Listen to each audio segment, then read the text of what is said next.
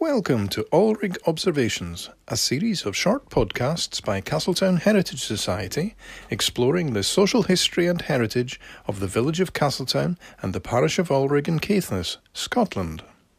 Episode seven, The Saint Dunstan's Clock. Some years ago, a suitcase containing several artefacts, some from World War One, was donated to Castle Hill. The same family also donated a clock. The clock has a small plaque on the top of it. The plaque says Saint Dunstan's, nineteen fifteen to nineteen sixty-five. Saint Dunstan's is also written in Braille. Amongst the suitcase objects were two large photographs. One is of two small boys dressed in brown velvet suits with white lacy collars and pearly buttons. Both boys have very curly, fairish hair. This photograph has colour instructions written on the back and has been hand-tinted. The second photograph is of a family group of four, the two boys from the first photograph and their parents. The father is sitting with the younger boy on his knee. The boy is smiling very happily. The older boy is standing next to his mother, looking very solemn. The mother is standing next to the father. She is wearing an ankle-length skirt and an embroidered tunic. Her long hair is fastened up. Father is in a suit with a white shirt, a jumper, and lovely shiny boots which have obviously been polished. All the family, apart from the father, are looking at the camera. The father appears to be staring straight ahead, and I will come to the reason for this later. We know these photographs are of the Mackay family, Walter, Jessie Cockill, his wife, and their two sons. It is Walter I wish to talk about.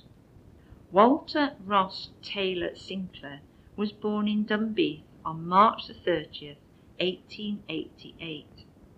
His mother was Jane Mackay, née Sinclair, but his oldest sister brought him up when his mother died young. Walter had one older brother, George, who unfortunately died in France on March the third, nineteen seventeen. He also had three sisters. The names Walter Ross Taylor are from the minister of Old St Peter's in Thurso. This was a common practice of naming after the minister in Caithness. In nineteen ten, Walter, at the age of eighteen, emigrated to Moose Jaw, Saskatchewan, Canada, where he worked as a teamster. A teamster drove horses or oxen. He was still single. We find him still in Moose Jaw at the onset of World War One. He enlisted on the third of August nineteen fifteen and became part of the Canadian Overseas Expeditionary force. On the twenty-first of October nineteen fifteen, he embarked on the S S Lapland and sailed from Halifax, Canada to Devonport, England, disembarking on the second of November nineteen fifteen.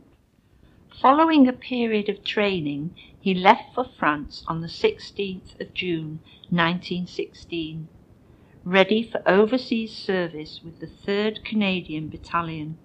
He was now in the field of battle. On July the seventh, nineteen sixteen, he sustained a shrapnel wound to his back. He was shipped to Folkestone and then on to Epsom for treatment, returning to France on January the sixteenth, nineteen seventeen, having undergone more training. He was once more in the field, field of battle. He had a period of hospitalisation in France from October nineteen seventeen to November nineteen seventeen. This was for a middle ear infection. He then returned to duty in the field. On the second of February nineteen eighteen, he gained promotion to Lance Corporal. On the thirtieth of August nineteen eighteen, whilst fighting in the Second Battle of Arras, which was from August the twenty-sixth to September the third, Walter sustained devastating and life-changing shrapnel wounds to his face, right arm and left leg. His eyes were basically destroyed. He was taken from Boulogne to England and then transferred to different hospitals, such as the Western General Hospital in Manchester, the Westcliff Canadian Eye and Ear Hospital in Folkestone. He was eventually transferred to Saint Dunstan's in London. His right eye had been removed and a glass one was fitted. His left eye was blind and shrunken, although in bright light he could see shadows, but this caused him great pain. Saint Dunstan's Hospital for Blind Soldiers and Sailors was founded in nineteen fifteen by Sir Arthur Pearson. Here the men had to learn to be blind. The emphasis was on training using various forms of technology to enable men to utilise their skills to help them in the future. Some also learnt Braille.